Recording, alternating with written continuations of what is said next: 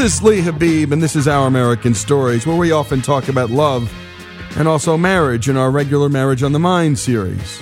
And before both comes dating. And there was a column about dating that really caught our eye. A gentleman named Isaac Huss wrote a very honest piece entitled A Man's Insecurities in Dating. A perspective, by the way, that we rarely hear, as most men aren't willing to open up about their insecurities or deficiencies. But Isaac did exactly that in this column for Verily magazine, and he graciously recorded it for us. Let's take a listen. Hi, my name's Isaac.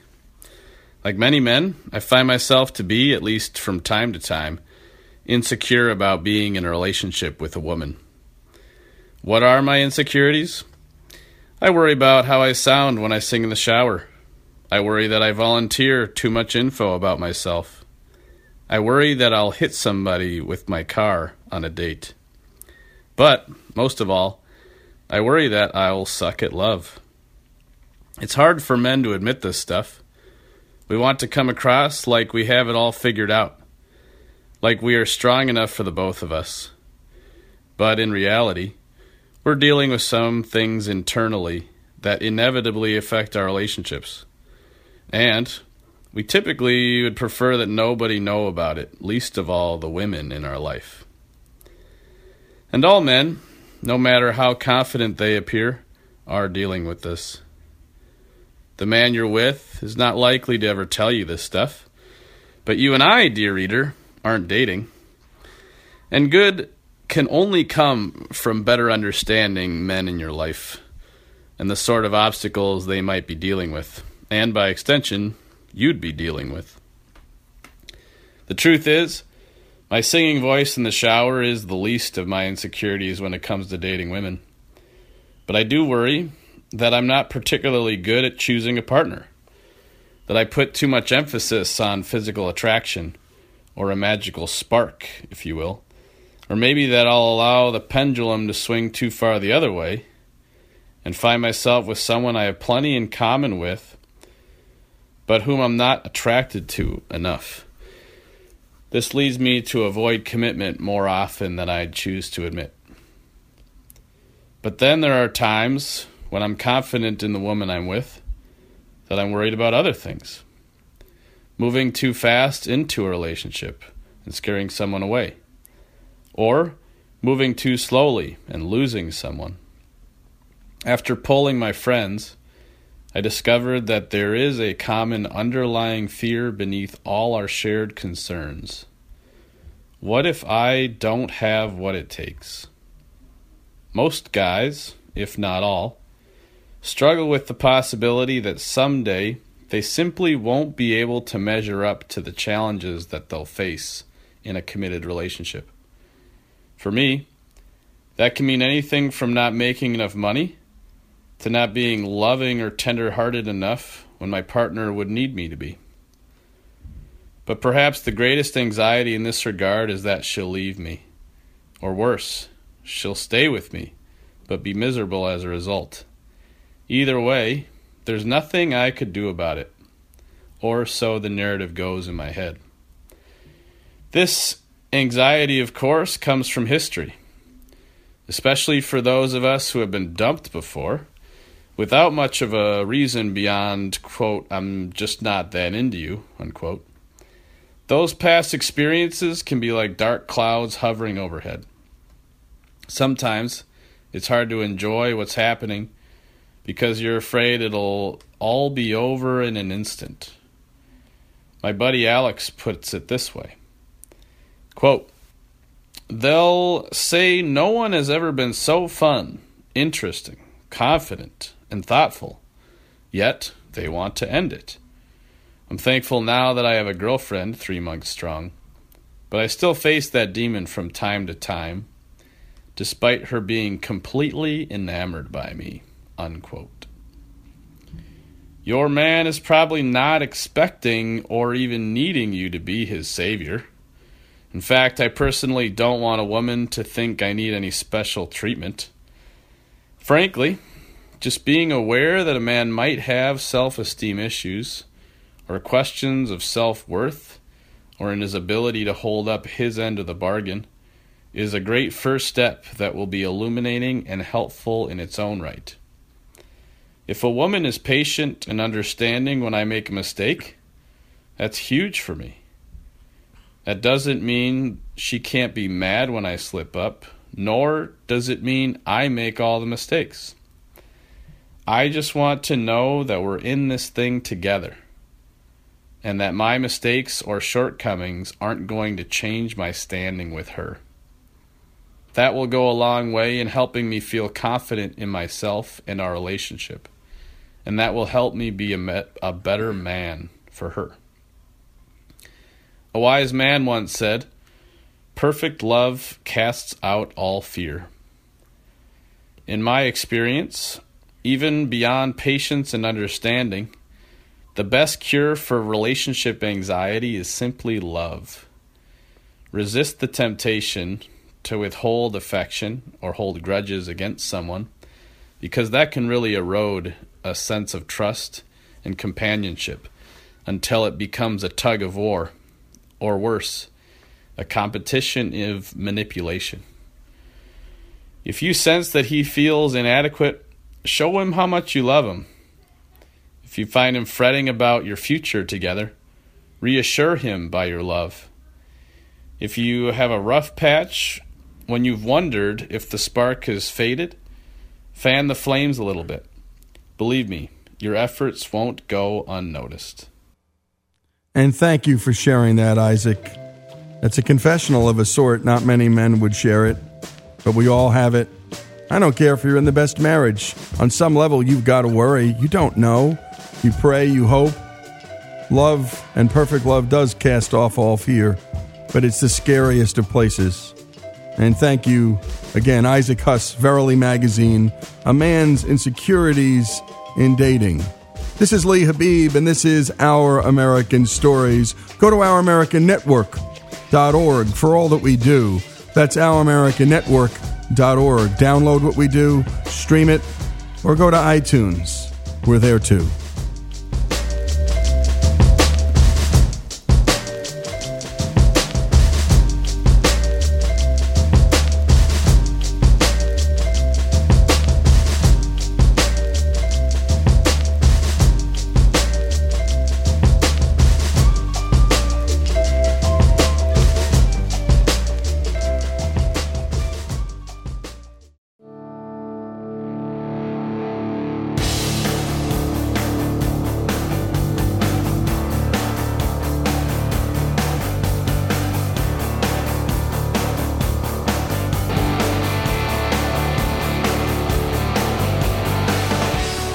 Is Our American Stories. And now it's time for our American Dreamers series. And always, that's sponsored by the great folks at Job Creators Network, who work hard defending small businesses in this great country on tax policies, state legislatures, the federal government, and they want to try and do what they can to make small businesses grow into bigger ones. And that is the American dream, folks. And by the way, there are many varieties of the American dream, but one of them is this small business ownership. And they're around your town, they're on Main Street, all over this great country. And they need support and they need help. And that's what the great folks at Job Creators Network do every day. And now our own Alex Cortez brings us this story. Stan S. Hubbard is a pioneer and a character. And I was in the men's room and I started singing this song to myself. Old Spice means quality, said the captain to the boatswain. You remember that? Look for the, the ship that sails the ocean, Old Spice. Or uh, Pepsi Cola. Pepsi Cola hits the spot, 12 ounce bottle, 12 ounce bottle twice as, let's see, Pepsi Cola hits the spot, 12 ounce bottle, that's a lot, twice as much for a nickel too. Pepsi Cola is the drink for you. Radio sticks in people's minds. 93% of Americans listen to radio every day. And radio is a great medium. Anybody doesn't think it doesn't know what they're talking about.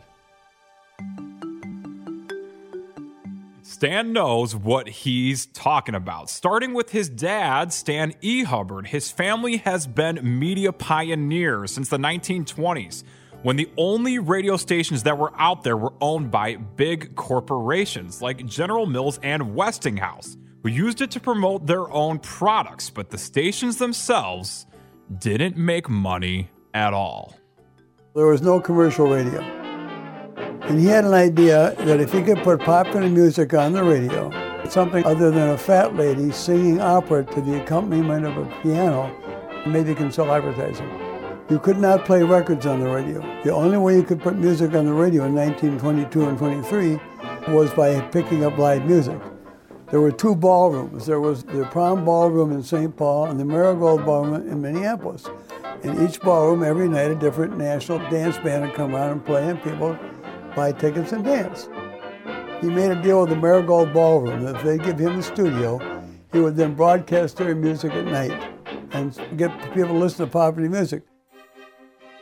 There was a doctor in Minneapolis who thought this would be terrible. You're going to, you know, influence the minds of, of young people in a bad way. So this guy got a uh, induction coil. You know what an induction coil is? No. You take a coil of wire and put a light bulb in it and take it out by an AM radio transmitter, it'll light the light bulb. So this guy got a thousand watt light bulb, put a, so a coil wire, an induction coil, by my dad's transmitter. The idea was he'd sap all the strength and no one would be able to hear the radio. Well, it lighted his light bulb, but it didn't keep people from listening to the radio. So he was able to sell advertising. And he used to talk about sleeping under the piano, and you know, it was really tough. He was a real, I mean, I'm lucky. I'm here because of my dad. He had great ideas and he had the guts to follow through and do it. His dad's next great idea was news. The AP and UP news wires wouldn't sell their services to radio because it would bring competition to their newspaper clients, which it would. But to Stan, so what? What's wrong with little competition? So he started his own newswire. He got Cafe in Los Angeles, he got a station in Chicago, and another one used the Western Union telegraph wire at night when it was not being used, and they sent stories back and forth. And because of that, the UP and the AP were convinced, well, we better sell to radio. Was way back. He was involved in news from day one. He was also involved as an investigator. He just didn't wait for some news wire to come to him. He went out into the field and discovered the news too, and not all of his subjects liked him being there. The chief of police of Minneapolis was Chief Brunskill. And there was some Teamster rioting going on, and, and there was a murder. I remember sitting in his office, you know, I was in my 20s, and he was telling us about the story. He had this story about uh, the Teamsters and the murder. He got called down to Chief Brunskill's office. My dad was just a little new startup radio guy. And Chief Brunskill said to him, Hubbard, you little son of a bitch, if you run that story, you're going to find yourself in the Mississippi River wearing cement shoes.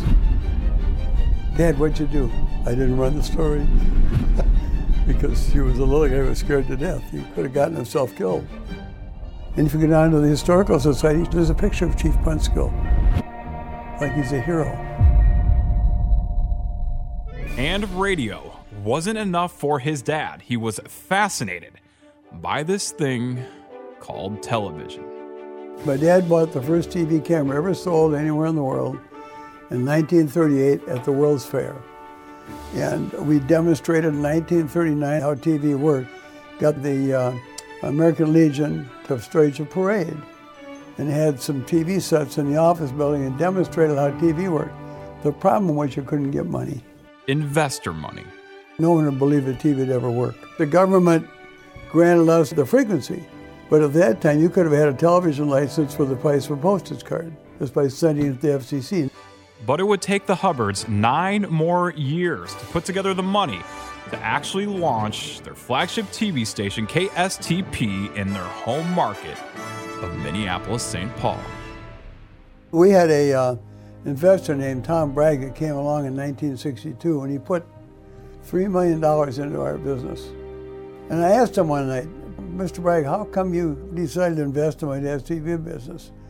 He said, because I was told by Jack Warner not to. TV will never work. And I said, tell me the story.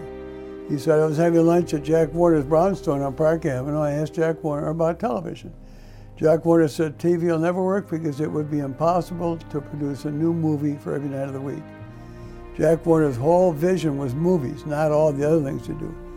And my, I went back in the, he, he said he went back in the kitchen to thank the cook for the nice dinner. And he said they had a TV set there and they were all glued to it. He said, I knew right there and then the TV was going to work. So I invested in my dad's TV business. The Hubbards now have 10 TV stations across the country. And his dad was a pioneer there too, being the first in the world to have regularly scheduled daily news. But getting that first station going was quite a story. My dad wanted to launch a TV station in St. Paul. This is a true story. He made a lot of dumb mistakes, but some St. Paul people were trying to take my dad's TV license away from him. And his banker was Lilly, First National Bank. From the time my dad was in business, he did all of his business at First National Bank. So my dad applied for Channel 5 in St. Paul. There were only going to be two channels at that time. There was going to be four in Minneapolis and five in St. Paul. There weren't going to be no others until later the commission authorized other channels. So they filed on top of him. And of course, they had money. Now, they'd been his bankers, and they filed on top of him. They figured if Hubbard's going to do this, it's probably going to be worthwhile. So my dad's bankers tried to keep him from getting his TV license. So you can believe it, the Lilly family. My dad didn't know what the hell to do. He flew to, he didn't fly, he took a train to Washington, went to the Mayflower Hotel. He'd met Harry Truman during a bond drive. Harry Truman was vice president, came through here. My dad was a bond chairman, war bonds. For financing World War II. Had a lunch at the old St. Paul Athletic Club for business leaders to raise money for war bonds. He said, I'm going to see if I can see the president. This is the absolute truth. He went and checked into the Mayflower Hotel and called the White House and asked if he could speak to the president. He got right through. And the president saying, Stanley, I remember you. What are you doing? Can you come over to the White House? He went over to the White House and told him his story about how the bankers are trying to take his TV license away that he had applied for first. Harry Truman did what you cannot do today. He picked up the phone and called the chairman of the FCC. And he said, I'm here with my friend Stanley Hubbard. And the bankers are trying to take his TV station away. And the chairman of the FCC said, I know all about that, Mr. President. It's scheduled for a comparative hearing. When is that hearing going to be? It's going to be about a year from now because we're so backed up with hearings. The president said, then have a night hearing. There's been one night hearing in the history of the FCC. My dad got his license. That's a true story. Now, is that a good story? So I keep Harry Truman's bobblehead right here. There's no way the president can get involved like that today. No, he wouldn't dare today. yeah. Huh? TV was nothing. Everybody thought it won't work. Everybody at school said, Your dad's going to lose everything. He's going to go broke. And the whole time that Stan told this fantastic story, he was playing with this Truman bobblehead, bobbling the president's head. And when we come back, more of this remarkable story Stanley Hubbard's story, chairman and CEO of Hubbard Broadcasting. It's really his family's story. And by the by the way, what a great father-son story we got right here for Father's Day, and we have so many of them. More on this story here on Our American Stories.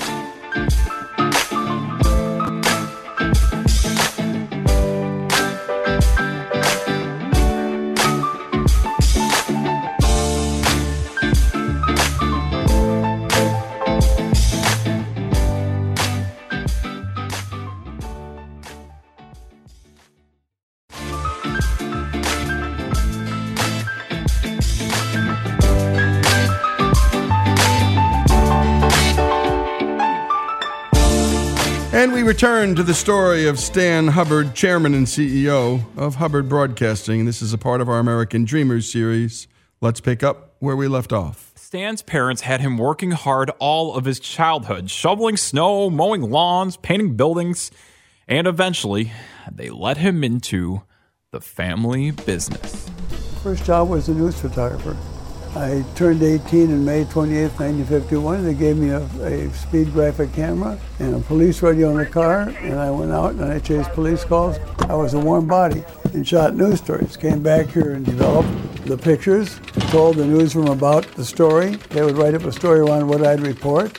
I would uh, process the film, 4x5 speed, 400 ASA 400 film, print it in a high-speed printer, Then I would go to the studio. It would be on, a, on an easel. We only had two cameras at that time.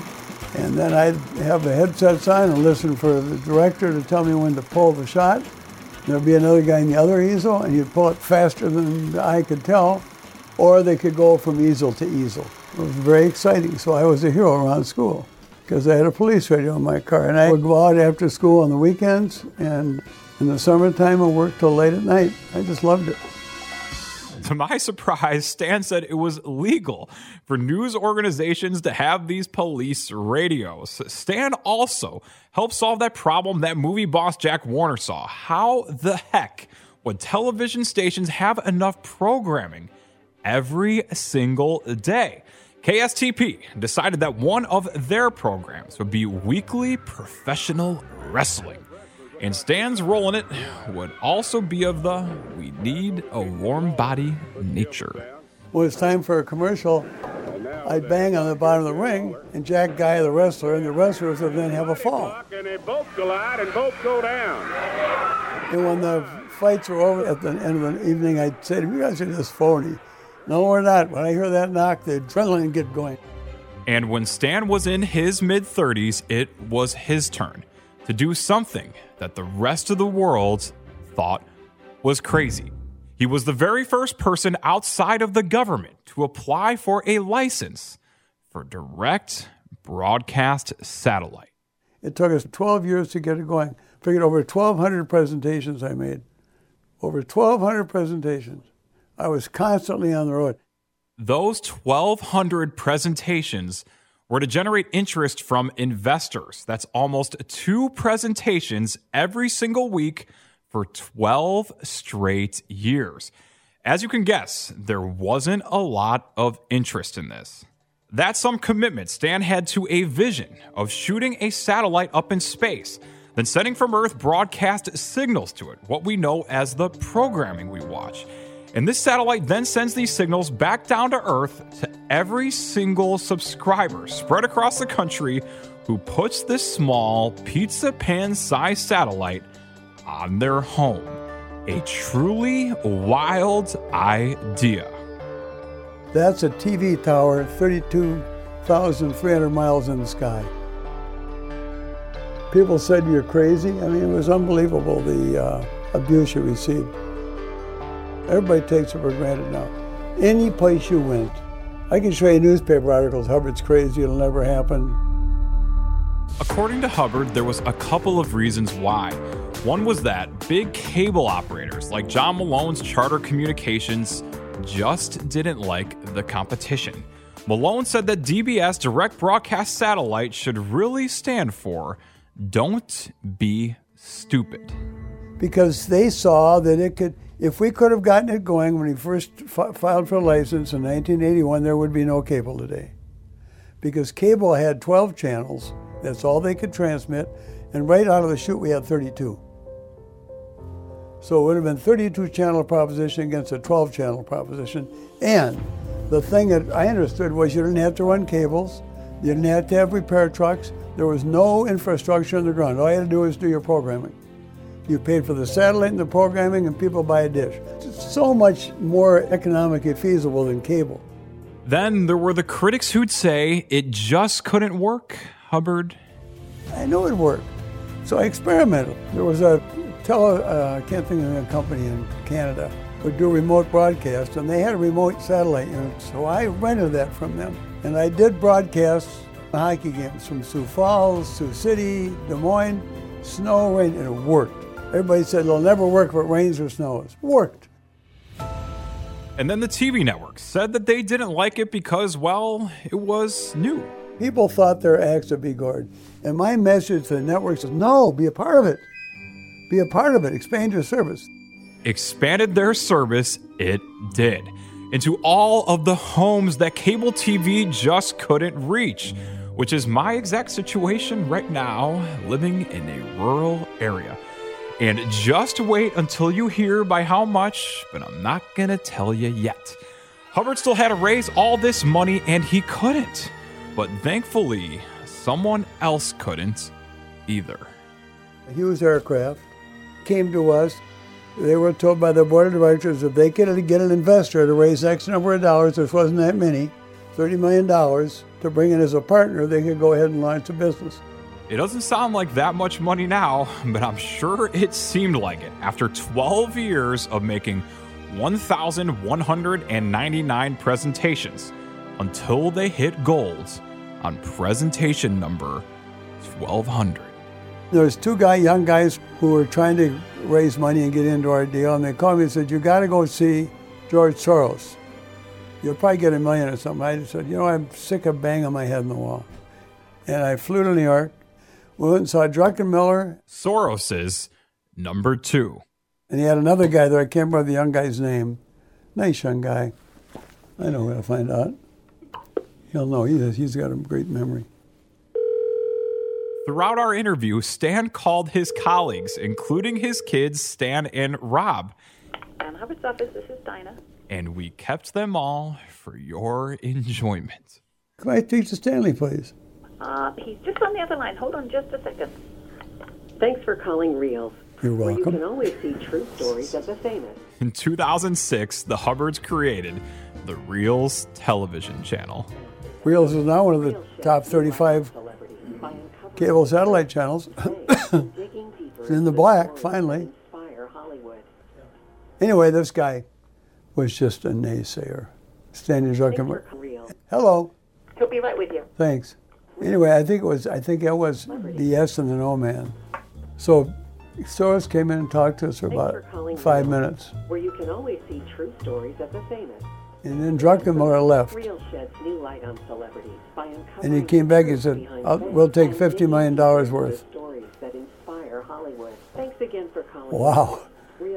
And we only had $30 million left to sell in the tranche. So he put in 30 million bucks. But it happened that fast. And then they sent Ken Langone out to check us out on a Sunday. The same Ken Langone, who's a co founder of the Home Depot and was a business associate of Soros. Find the truth behind real stories. He said, These are really good people, and he advised that they go ahead of the investment. Maybe Stan's not going to talk. Really? Pretty white. What was that? Stan Druckenmiller's right hand guy. Oh, wait. Um, His name wasn't Wade. No, no, you are correct, sir. Buzz Burlock? Uh, maybe it was Buzz Burlock. Buzz Burlock. Burlock was further down, but he was the one that No. we dealt with. No, you don't know. You're no good. Goodbye. Bye. Hey, Stanley? I have it for you now. Oh. Real stories. I want to keep all this back and forth in the interview. Hey, what was what was Druckenmiller's naysayer that was with him when we visited him? Uh, Buzz, uh, Was that Burlock? Or was it somebody else? Anyway, where were we? So we went in there, and by God, we came out with $30 million. That was nice. Until he tried to double cross us. And when we come back, more of the rest of the story. What a character. What a story. And he's still obsessed with that guy who said no to him. It's wonderful. Proving him wrong. Stan Hubbard, chairman and CEO of Hubbard Broadcasting, like so many American dreamers, they do it because they do it. And they won't take no for an answer. And boy, 1,200 presentations, folks. 1,200. More after these messages.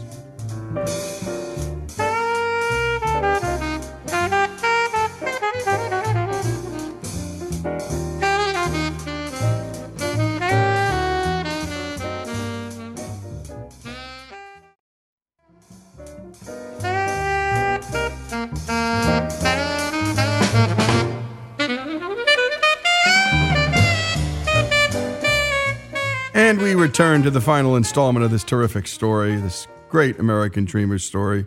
And by the way, go to ouramericannetwork.org to capture all that we do there. Let's return to Alex and the rest of the story. In 1993, Stan's company called United States Satellite Broadcasting, USSB, was off to the races, partnering with but also competing with Hughes's company, which they called Direct TV. Hughes board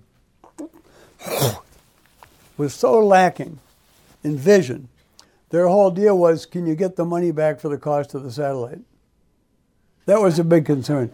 And I remember uh, the guy who was a can't even think of his name right now. He was the head of uh, DirecTV. Ah, what was his name? Eddie. Uh, you ever get older, you're going to have your memory checked. Anyway, uh, Hello, what was Eddie's name at DirecTV? Hartenstein. Yeah, Hartenstein. You got people who know everything. Eddie Hartenstein. Well, Rob, Rob did all the engineering on it. Our son Rob. Yeah. Stan went out and lined up all the programs. And Rob was just 21, 2 or 22 years old. He arranged for everything. And Stan went out and lined up the programmers. And DirecTV thought, well, we're going to have everything, and Hubbard's going to be on the satellite, but they won't have any programs. And I remember being in Stan's office when he called Eddie Hartenstein and told him we had all the Viacom, we had HBO, we had all these great programs. And there was just dead silence on the line. They didn't think we'd have anything. Within half a year of being in business, we had over half a billion dollar sales. I mean, the thing took off just like a rocket. But then their first bedfellow, George Soros, became an ugly one to sleep in the same bed with. There was a uh, the guy who was uh, he worked for HBO. He was in charge of programming from HBO. Larry, uh, I'll ask expert. Bob Hubbard's office. Where is he? I think he went down to legal. Oh, okay. Should I have him call you when he gets Uh, back? yeah, please. Call another source. Larry, uh, was it Johnson? He was in charge of programming for HBO. Stan Hubbard's office. This is Dinah. Where is he? Right here. Thank you. Hold on just one second. Thanks for calling Reelz. Stan and Rob are the ones that made it happen. Stories of the famous. It was my idea. They made it happen. Hey, Stan, what was Larry's name at HBO? Carlson. I just came to me.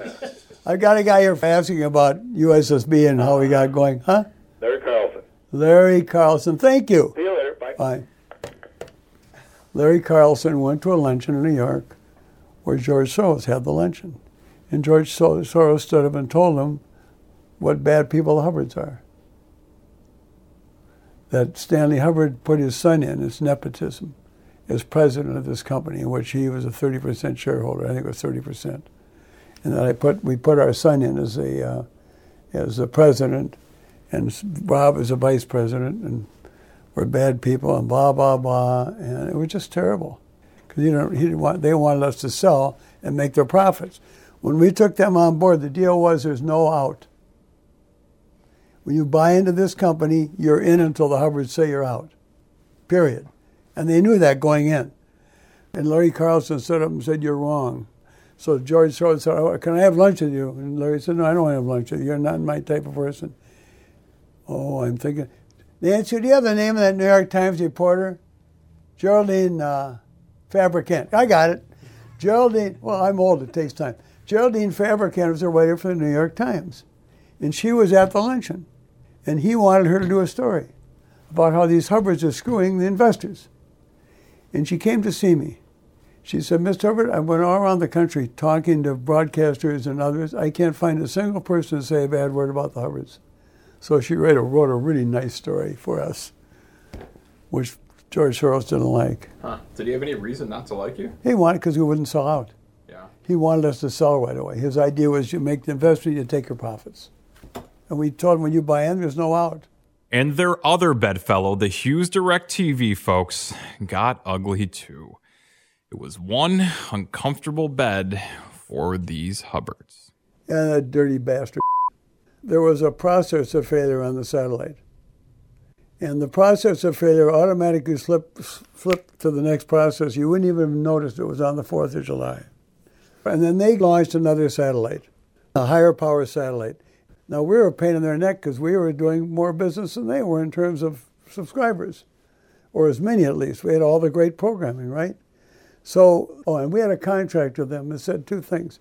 It said, number one, they're going to carry our channels in case there's a failure. Not all the channels, but the basic. Because if there'd be a failure for them, there'd be a failure for them, right? And also, we could buy onto the high power satellite for $30 million. That would increase the number of channels, right? Then they told us, well, it's going to cost us $60 million, not $30 million if you want on. and we're not going to carry your programs. I talked to our, our legal team and said, you know what? If they don't, we'll go to court. You're going to be in court for years, and it's cost you a million dollars. In the long run, you're, we're going to win, but you're probably going to be out of business in the meantime. So there was a satellite failure. And DirecTV, our great friends at DirecTV, went to Wall Street and told people we'd had a public offering that uh, if the Hubbard satellite, if, if this satellite fails, Hubbards are off there and out of business. And our stock price went right down to nothing. And I was really ticked off. We had enough insurance to launch a new satellite and to, you know, get the keep and keep uh, keep paying the bills while we launched a new satellite. But the boys came and pointed out something to me, and that was we got all sorts of ma- grandmas and grandpas who invested in the business, and we go out of business. What happens to them? Because I was I'm good at swearing. I said they're sons of bitches. The hell with it, god bastards. We're going to stick it out. If our satellite fails, we'll launch a new one. They knew it wouldn't fail. But they were telling Wall Street that the Hubbards are off there and out of business if the satellite fails. And they spooked all of our investors. And the boys could say, well, maybe we better merge with DirecTV because they've been trying to buy us. They had been trying to buy us for, from day one. So I reluctantly, because thinking about not us but our shareholders, we had to do it because we couldn't ask others to take the risk. They bought our stock in good faith and their shareholders made out pretty darn well. I was brought up with this saying if you serve the public, profit will take care of itself.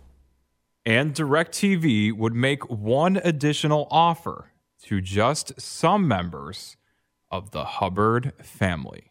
They offered Stan and Rob was $8 million for a non compete.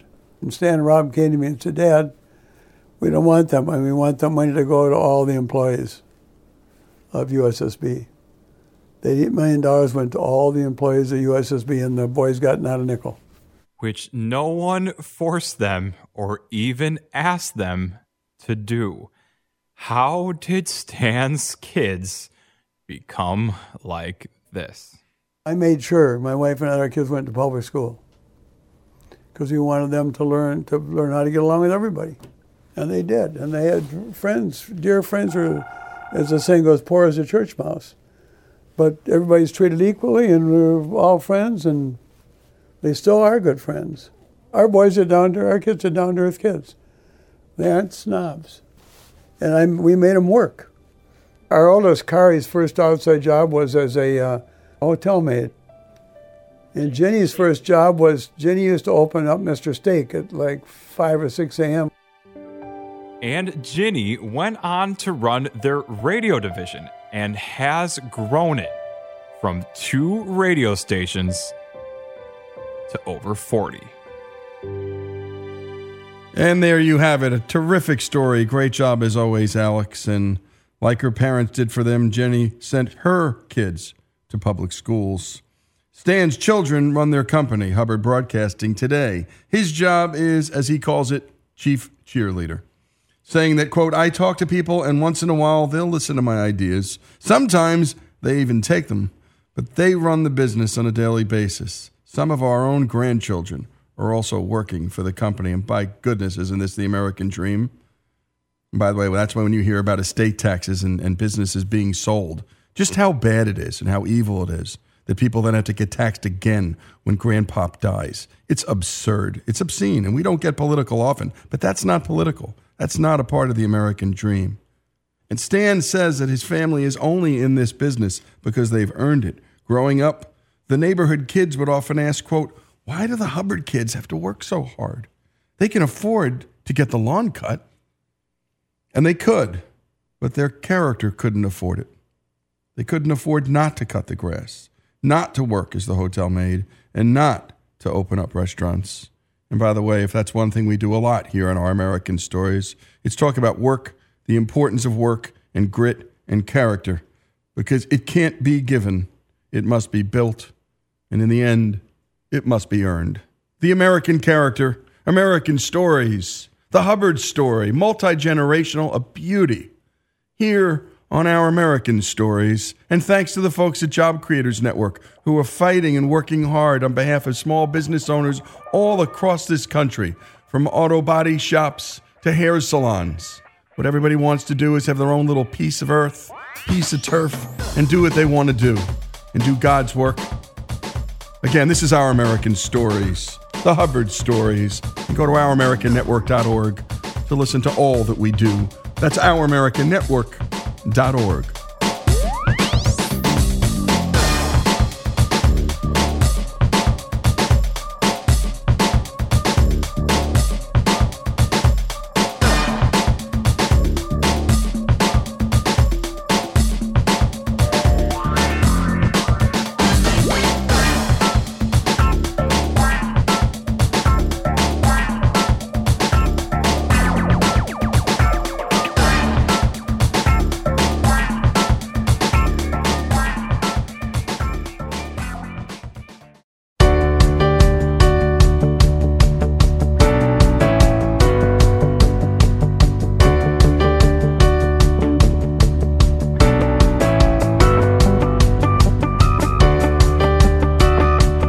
This is Our American Stories, and we've got a treat for you this hour of this day in history that focuses on a name you all know.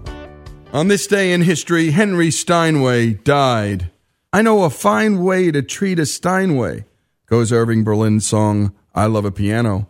By 1915, Berlin didn't need to explain the word Steinway. It had been the preeminent American piano for more than 50 years. After 1860, most pianos were copies of Steinway's. Chickering, Weber, Mason, and Hamlin all came and went. Steinway stayed on top. In the end, the story we are about to bring you is a story about resiliency and the search for freedom. Let's take a listen to that story.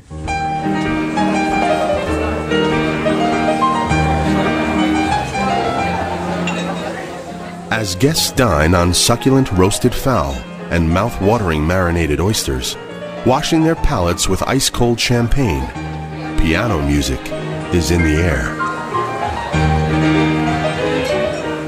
The occasion is the opening of the new Steinway factory in New York on April 1st, 1860. A correspondent from a local newspaper declares it is conceded that the Steinway piano, in make, tone, sweetness, precision, and durability, is the most perfect instrument of that class to be had anywhere in the world. The road to victory began 63 years earlier in Wolfshagen, a small forest hamlet nestled in the slopes of the Upper Harz Mountains in northwest Germany, where Heinrich Steinweg, founder of Steinway and Sons, is born. Church records reveal that the Steinwegs were master charcoal burners. They lived in the woods and, like most charcoal burners, were regarded with deep suspicion by townspeople who rarely saw them. Steinweg's childhood is marked by many tragedies and twists of fate. At the age of eight, during a harsh winter, his mother and most of his siblings die from exposure. He is orphaned until his father and brothers, once thought to have been killed in action, return from the Napoleonic Wars and claim him. Then, at 15, he is orphaned once again, penniless and living on the streets. He seeks refuge in the German army. Two years later, he is fighting against Napoleon at the Battle of Waterloo on June 18, 1815. Family legend has it that when an advance is made on Napoleon, the charge is signaled by a lone bugler, Heinrich Steinweg. According to this tale, he is awarded a bronze medal for bugling in the face of the enemy. When not heading off to battle, he is in the barracks, making mandolins and other instruments, and occasionally striking up a tune with the military band. After six years of military service, Steinweg begins an apprenticeship with the church organ builder. He is also introduced to the piano through his Jewish friend Karl Brand. Steinweg learns to build a piano by copying Brand's. As he changes the pipes of church organs, he becomes interested in notes, octaves, and chords. Thirsting for knowledge, he appears every Friday evening at his church to listen to the organist rehearse for Sunday services. Every German craftsman in 1835 has to belong to a guild. Since Heinrich Steinweg doesn't have a master craftsman diploma as an instrument maker, he's not allowed to build pianos officially, so he becomes a cabinet maker. But he's still very much interested in building instruments. He has restored, uh, I think, many instruments. He have seen them, he have compared them, and he has made his own uh, concept, his own piano. At that time, for him, who was better than the instruments he has seen around him. Apart from being skilled in working with wood and special tools, building a keyboard instrument requires musicality and a complex knowledge of mathematics and physics. But Steinweg relies on intelligence and intuition. The cabinet maker decides to start building forte pianos and courts a woman he falls madly in love with, Juliana Tima, the daughter of a well established glove maker. For the wedding, Steinweg wants to impress his sweetheart with a very unusual gift. Oh my goodness! Is that for me? Did you make this? Of course. Can I play it?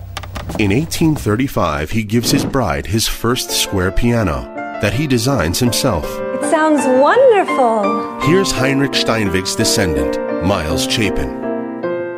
That is consistent a little bit with this image of a businessman. I mean, if, if your first product is very complex and technically complicated, you don't want to sell it because it might break, in which case your reputation is ruined before it's even been made. So for him to take his first piano and give it to his wife, I think that's wonderful. Here, you, you play this, honey, and tell me if it works, you know. Newlywed and raring to go, Heinrich Steinweg starts working and wants to build not only good pianos, but the best pianos in the world. With meticulousness and passion, he begins building his first grand piano in 1836, which he later sells to the Duke of Brunswick for 3,000 marks. This piano is later named the kitchen piano and is now on display at the New York Metropolitan Museum of Art, along with the square piano he gave to his wife. I believe he started out as a cabinet maker. But if you think about it from a businessman's point of view, with the amount of labor and the amount of time it takes to make one thing that's this big, okay, if this thing is a chest of drawers, you could sell it for X. But if this thing that you're making is a piano and takes longer to make, you can sell it for five times X, six, ten times X so that his product could be more valuable to him and his profit margins would be greater. I don't think he was driven musically at all. I don't think he was driven creatively at all. I think he was purely, my take is a purely a businessman and he had a product that was a higher value product and he would get a higher profit from it. Easier to transport, easier to build at home. He could have one at a time going, uh, and that was why he went into it. And when we come back, more on the life of Henry Steinway. In 1871, Henry Steinway died. And as always, our This Day in Histories are brought to us by the great folks at Hillsdale College. More after these messages.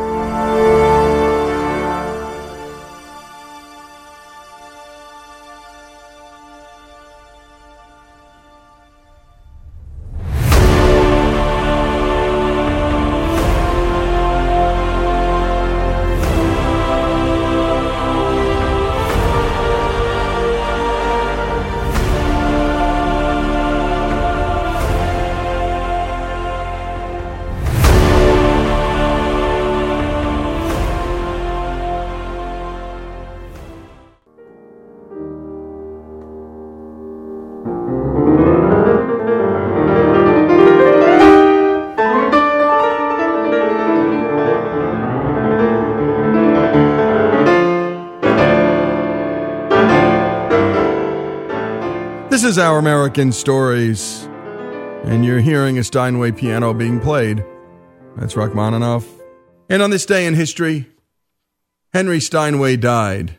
And by the way, so many of our This Day in History stories, when they're about business and they're back century and two centuries ago, are about immigrants. And by the way, even our Andy Grove story, which actually was just a less the This Day in History story than a celebration of his life, and he's one of the powerhouses behind Intel another amazing immigration story and an immigrant story. We pick up things where we left off. Steinweg's first grand piano is an enormous success. To meet the growing demand, Heinrich Steinweg decides to train his young boys. Even his five year old has to help out in the workshop. His musically talented daughter Doretta is only allowed to watch. The crafts are strictly for men. With the help of his sons, Steinweg can make 10 to 12 instruments a year. Then, in 1848, riots engulf most of Europe because of political instability and economic uncertainty, spawning movements towards socialism. Heinrich's second son Charles is on the front lines in the fight for the people's sovereignty against an absolutist prince and the civil liberties for the Christian middle class. The socialist revolution fails to produce a redistribution of wealth, land, or power, but it did paralyze businesses throughout Europe, thereby encouraging businessmen like Heinrich Steinweg to consider leaving. Fearing reprisals for their son, Charles leaves Germany and sails to New York City in 1849, where he is to find a safe haven both for himself and for the Steinweg piano business. In June 1849, Charles lands in New York, the heart of professional music making in America and of America's piano industry. The other major piano manufacturing cities are Boston, Baltimore, and Philadelphia, all centers for German immigrants. Pianos have only been in America since the Revolution, most of them brought in from shipwrecks by pirates as part of their booty. The rest were imported by John Jacob Astor, the German millionaire fur trader, who occasionally bartered furs for pianos. Beloved parents, brothers, and sisters. Six weeks after his arrival, Charles writes to his family for the first time. New York seems to be an El Dorado for keyboard instruments. I soon found employment with a piano manufacturer. It's a pretty well paying job. The growth of wealth in the United States promises great opportunities for piano manufacturers. You'll hardly believe it, but in nearly every household there's a piano. Family music is a part of daily life here. Be courageous and do not hesitate for too long. It was a time of great political upheaval in Germany, uh, in Europe, all through Europe. Um, it was not a climate conducive to business. And the Steinways, if anything, were businessmen. And Heinrich, if anything, was a businessman. And he lived in this small town in the Harz Mountain region, Seesen. And he made his pianos one by one at home. But to sell them, he had to take them places, and to take them places, he had to cross borders. And when he crossed borders, there were tariffs, there were added costs that weren't going into his pocket, and he was ambitious. I think he just decided rationally to leave Germany to set up a shop in New York City. On May 28, 1850, the Steinwegs, along with their three daughters and three sons, board the first German ocean liner in Hamburg. On her maiden voyage, the Steinwegs reached New York City in just 30 days. Their eldest son, Theodore, stays in Germany to run the rest of the company. When the Steinwegs arrive, they face no restrictions, no questions, no Ellis Island, and no Statue of Liberty. They quickly move into a small rented apartment on Hester Street, in the middle of a quarter that's known as Little Germany. The Steinwegs' apartment is certainly very different from their spacious home back in Germany. With more than 600,000 German immigrants, New York is a German enclave. By 1860, one out of every four New Yorkers is German born. Only Berlin and Vienna have more German citizens. These Germans brought with them a classical music culture which didn't exist in America. Here's Kathleen Hulser from the New York Historical Society, speaking to us on St. Mark's Place, just between 2nd and 3rd Avenues. On this street, you could see how busy and productive Germans were when they got to America. There would be pretzel sellers along the street, people selling cabbage, women selling clothes. And the Germans were really good at founding their own groups. They liked to get together and do things together. So they had Turnverein, a club for men. They had their beer gardens where the whole family would go. And they had things like a gun club, which you can see right on this street. It's still here. The gun club, the Schützengesellschaft, is something that was not just about shooting targets, it was also about men enjoying each other's company and drinking beer. The Steinwegs didn't go into business right away. Instead, they decided to work for others until they got their feet on the ground and learned some English and New York methods. Heinrich and his sons select the best New York piano makers to work for so that they can learn the latest and finest techniques. But three years after their arrival, an economic depression hits New York. Heinrich's sons are unemployed, and he's earning a very low day's pay as an employed piano maker. But giving up is out of the question. Don't worry, Juliana. I've got a plan. In these times of instability, the piano maker quits his job and opens his own workshop with his sons. They no longer have very much to lose, but with this move, they now have the potential to achieve a lot. To help with sales, business friends advise the Steinwegs to Americanize their name. And so Heinrich Steinweg becomes Henry Steinway. A humble attic on Varick Street, just below Canal Street on the west side of Manhattan, becomes their first company headquarters. On March 5, 1853, with only a verbal contract and a capital investment of just $6,000, the family-owned company called Steinway Sons is founded. It was a good time to be in the piano business. Musical life in America was flourishing, and the piano was at the center of the increasing interest in music. Music in the home was seen as medicine for the soul and a stimulant for romance. Most piano pupils were women, other instruments being seen as detracting from feminine attractiveness. The cello demanded that a woman spread her legs, and the harp ruined her posture. But at the piano, she could sit demurely with her feet together. Even courtship increasingly took place at the keyboard. Now, my mother was the Steinway in the family, and she had four older brothers who she watched one by one go off and work at the family business. So, naturally, when she came of age, she asked her father, When do I start in the family business? And the story goes that he brought her to the piano and said, Come here, open the piano. Read me what it says in the piano. Steinway and Sons. Please, don't embarrass me. There's no women at Steinway and Sons. Even my secretary is a man. Close the lid of the piano. Forget it. Here's Andy Horbachevsky, Vice President of Steinway and Sons, New York. What was amazing to me is that in the 10 years from um, 1853 to 1860, when they started the factory, the very big factory um, on, on Park Avenue here, they went from scratch to building the most grand pianos of any other piano manufacturers. And I think that's a credit to not only the excellent design and craftsmanship, but they were tremendous, I think, businessmen and marketers and salesmen.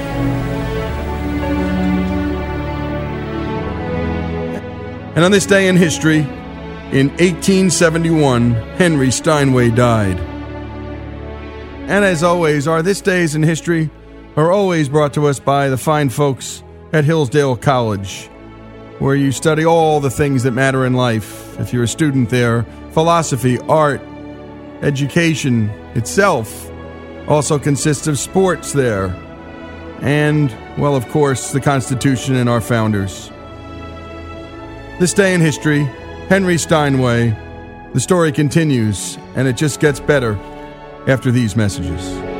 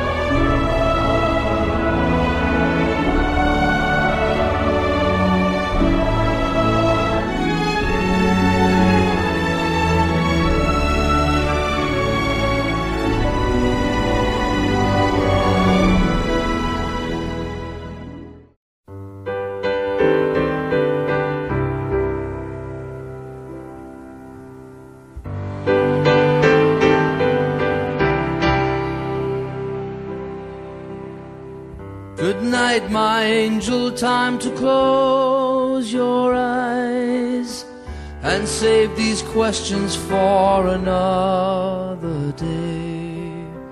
I think I know what you've been asking me.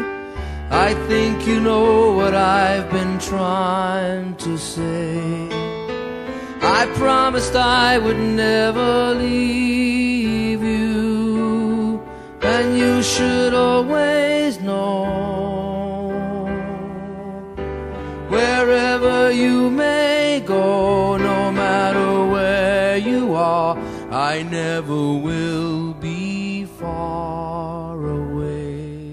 This is Our American Stories, the life of Henry Steinway, being celebrated for the hour. And on this day in history, Henry Steinway died.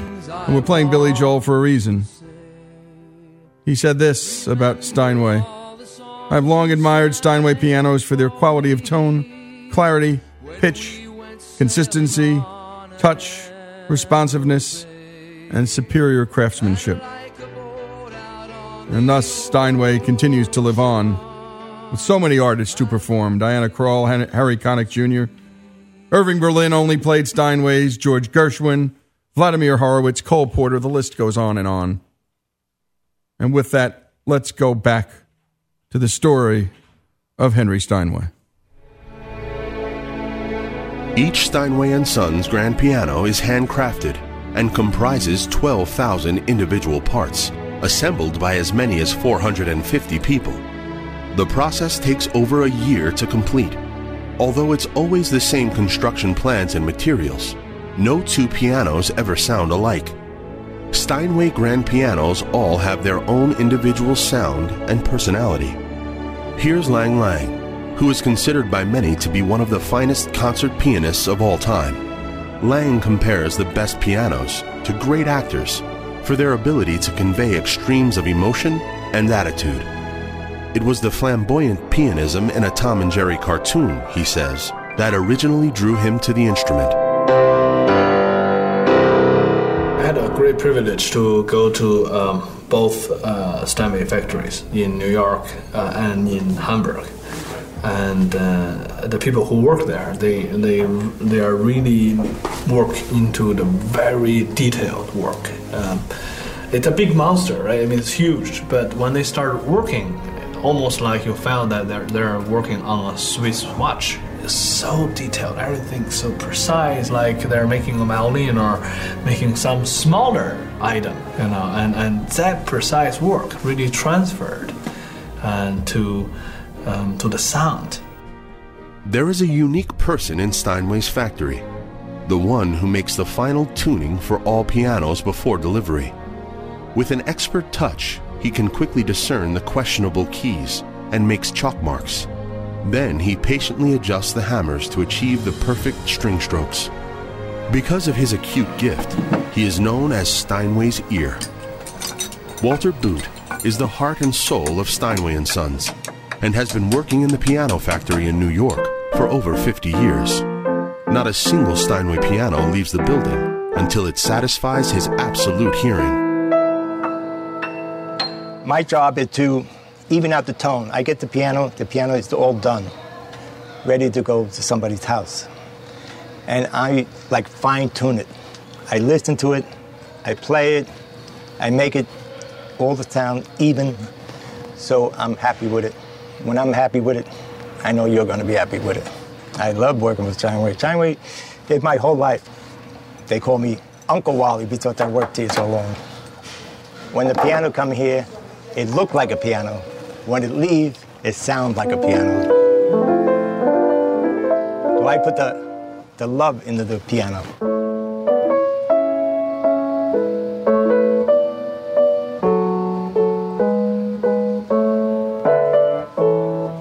Mozart, Rachmaninoff.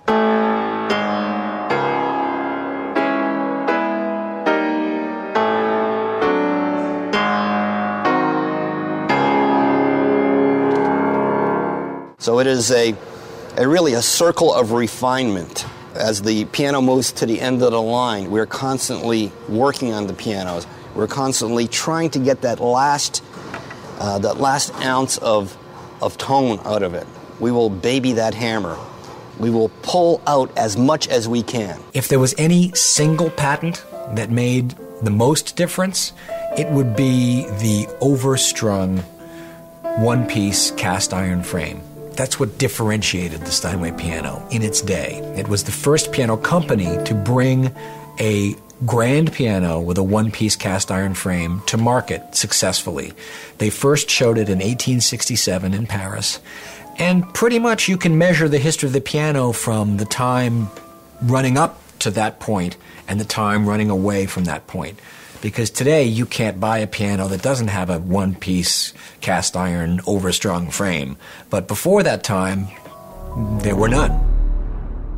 Together with his sons, Henry Steinway sees himself heading in the right direction, and his success proves him right. His credo is the same as ever to build the best pianos in the world. You see pictures of him, and there's only a couple of them, and he was ramrod straight, and his fists jammed into his pocket, and the set of his jaw just like this.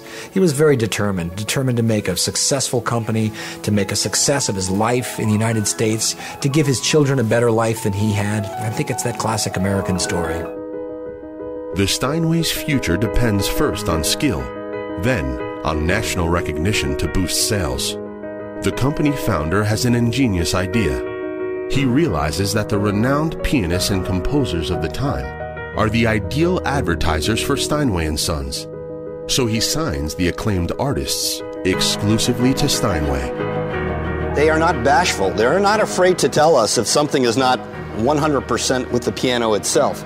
So we are very lucky to have this very good feedback information coming back to us from this very valuable part of our customer base, the concert artist.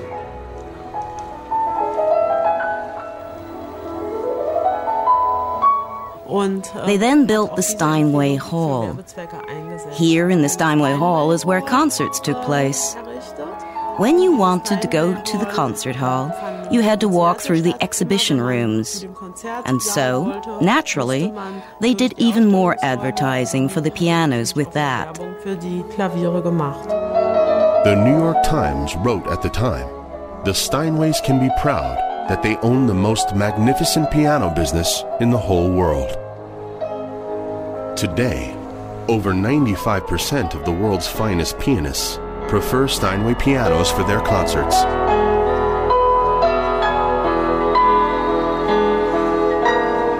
At 67, Henry Steinway has fulfilled all his dreams reputation, wealth, and fame. But then, tragedy strikes. On March 11th, 1865, Henry Jr. dies of consumption at the age of just 35. Then, just days later, Henry's other son Charles dies of typhoid fever while visiting his brother in Germany. Must have been devastating to Henry Steinway. I mean, to lose not only one son, but two sons. I mean, of course, that was an era where people died more easily. You didn't live as long, and children died. But it was very, very difficult for him, especially you know, being an immigrant. I mean, his whole family he brought with him. They were here, and when it's diminished by two, well, he did have the one son back in Germany, but when it's diminished the number that are in New York by two, that was when they wanted to bring C.F. Theodore over to you know strengthen the family. It is William's job now to keep the family business running. He writes to his brother Theodore in Germany that they desperately need him in New York. And three weeks later, brothers William and Theodore form the perfect company management. Theodore invents groundbreaking features for grand piano mechanisms, and William knows how to sell them. Their success starts spiraling. This is Our American Stories, the life of Henry Steinway. On this day in history, Henry Steinway died. The final segment after these messages.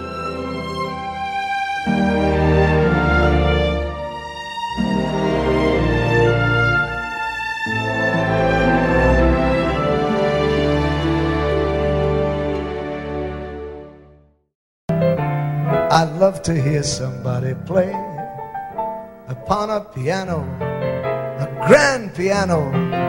It simply carries me away Show him how to do it, Ralph.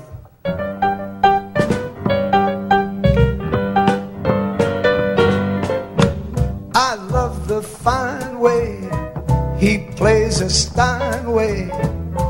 Love to watch his fingers or the keys, the ivories, and with his pedal, he loves to meddle. Not only music from Broadway, he's so delighted when he's invited to hear some long haired genius play. So you can keep your fiddle and your bow. Give me a B I A N O O O. I love to stop right up to and up. This is Our American Stories. You're listening to Tony Bennett and the great Ralph Sharon. And Bennett is one of those folks. His keyboard players always play a Steinway too. And on this day in history, Henry Steinway died. The skill set, the way that the talents of the sons meshed, is really what made the difference. Because on the one hand, you had C.F. Theodore Steinway engineering the piano differently. But then on the other hand, you had his brother, William Steinway, who was changing the way you sold pianos, changing the marketing of pianos. And so when you had a company that had a demonstrably finer product, coupled with uh, a CEO, a corporate officer who knew how to sell that product and was innovative in the ways he was selling that product, boom, it came together and it just made a, a, a sum greater than the sum of the parts. Then, in 1863, those parts were attacked by the Manhattan Workers' Union strikes. When the Furniture Makers Union decided to target the piano industry, Steinway was the biggest, the, had the most prominent name, and they decided to target Steinway and Sons. I think William Steinway was tremendously surprised by that. Surprised, insulted, nonplussed, and he was shocked.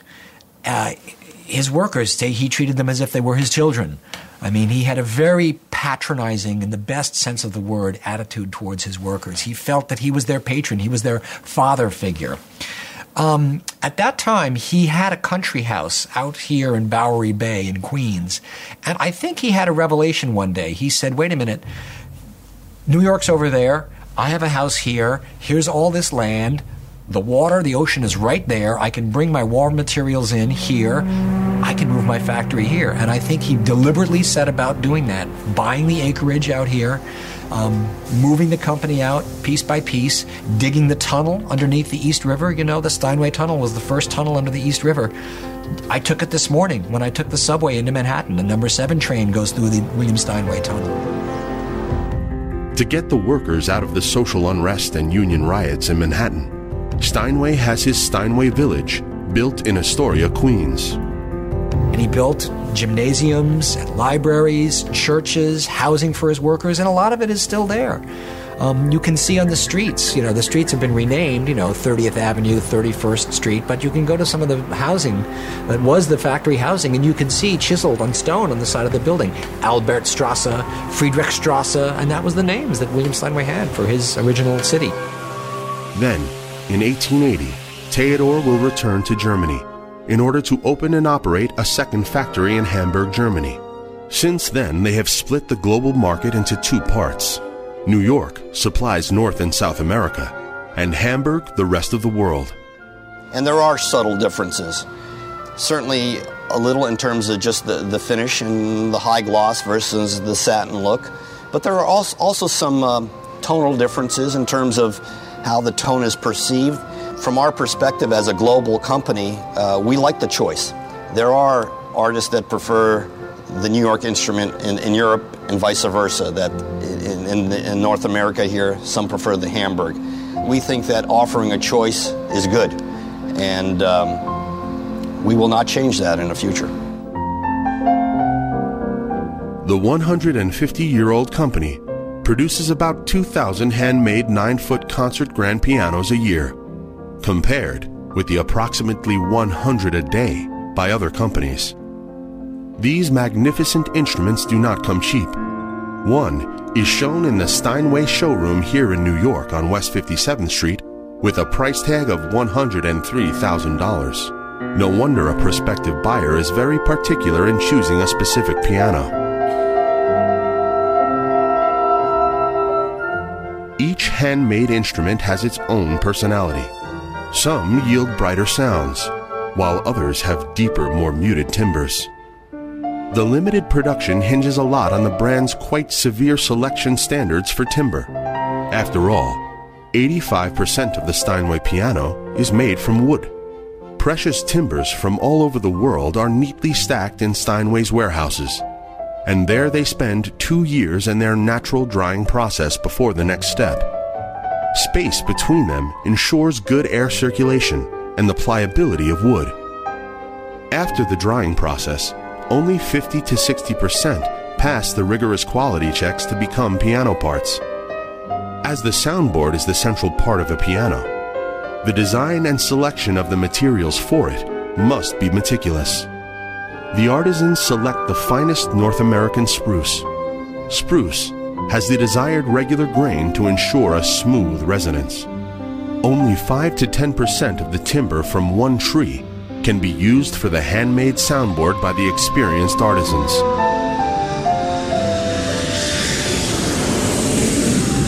Australian concert pianist Piers Lane has specially flown to Hamburg to choose three concert grands for his hometown, Sydney.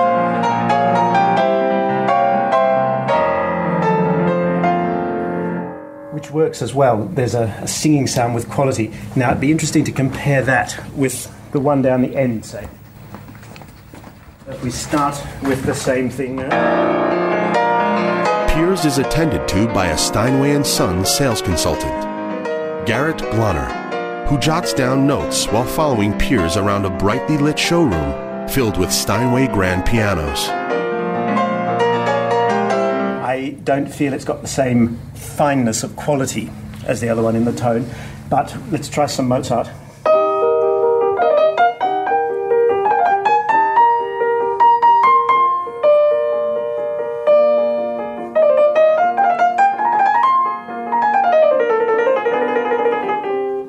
I don't feel it's got the same depth of character as the other one. The other one's got more core to the sound. I want to compare that now with the first one. After a sound test marathon of six and a half hours, the pianist is just about to choose the three Steinway Grands that he finds worth considering among the huge selection. It's interesting because it makes me play it in a slightly different way, this piano. How do you feel, Gerrit? The middle one is a kind of a mix of both. It's true. But uh, if I should use the term noblesse, yes. I would find it most in this one because this one. there's yeah. some extra I agree. glimpse on yeah. on each note, and I think yeah. it has a beautiful cantabile. I like the balance of the piano. Exactly. It feels, you know, even across the whole range.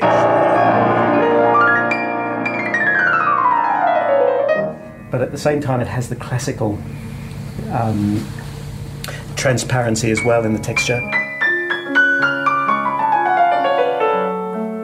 Periodically, there has been in the history of the piano uh, the death bell has been summoned or been struck.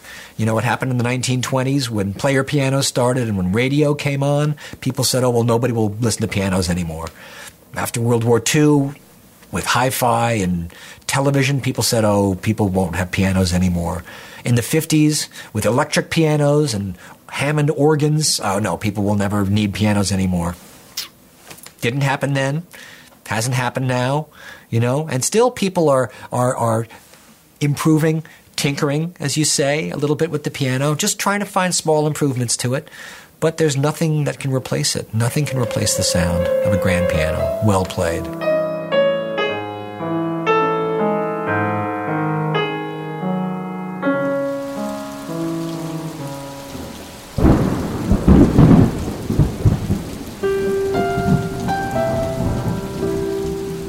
After 74 years, in 1871, an unusual life journey comes to an end. A journey that took the orphan from the Harz Mountains in Germany to the highest highs of music. Courage, perseverance, and family were his strengths. After 150 plus years of turmoil, feuds, depression, wars, competition from the Far East, and people increasingly wanting their music from radios, records, cassettes, compact discs, and MP3 players, nothing has silenced the Steinway sound. even if what Steinway is now selling is its past rather than any technical innovations. A New York Times reporter referred to the Steinway factory as a resilient treasure in a city that wonders whether it has lost its soul. With his Steinway and Sons piano, Henry Steinway has made himself immortal. And great job on that as always, Greg. We love these hours. And by the way, only 50% of companies will survive the first five years of business. Only a third will survive 10. In family owned businesses, 70% fail in the second generation, 88% dead on arrival by the third generation, and Steinway, my goodness, still thriving and on a fifth generation. This is Our American Stories, an immigrant story, an American enterprise story, an American exceptionalism story. It's all there, and it's tied to art and commerce, as it always is. This is Our American Stories, and as always, our This Day in History, brought to us by the great people and the great folks at Hillsdale College.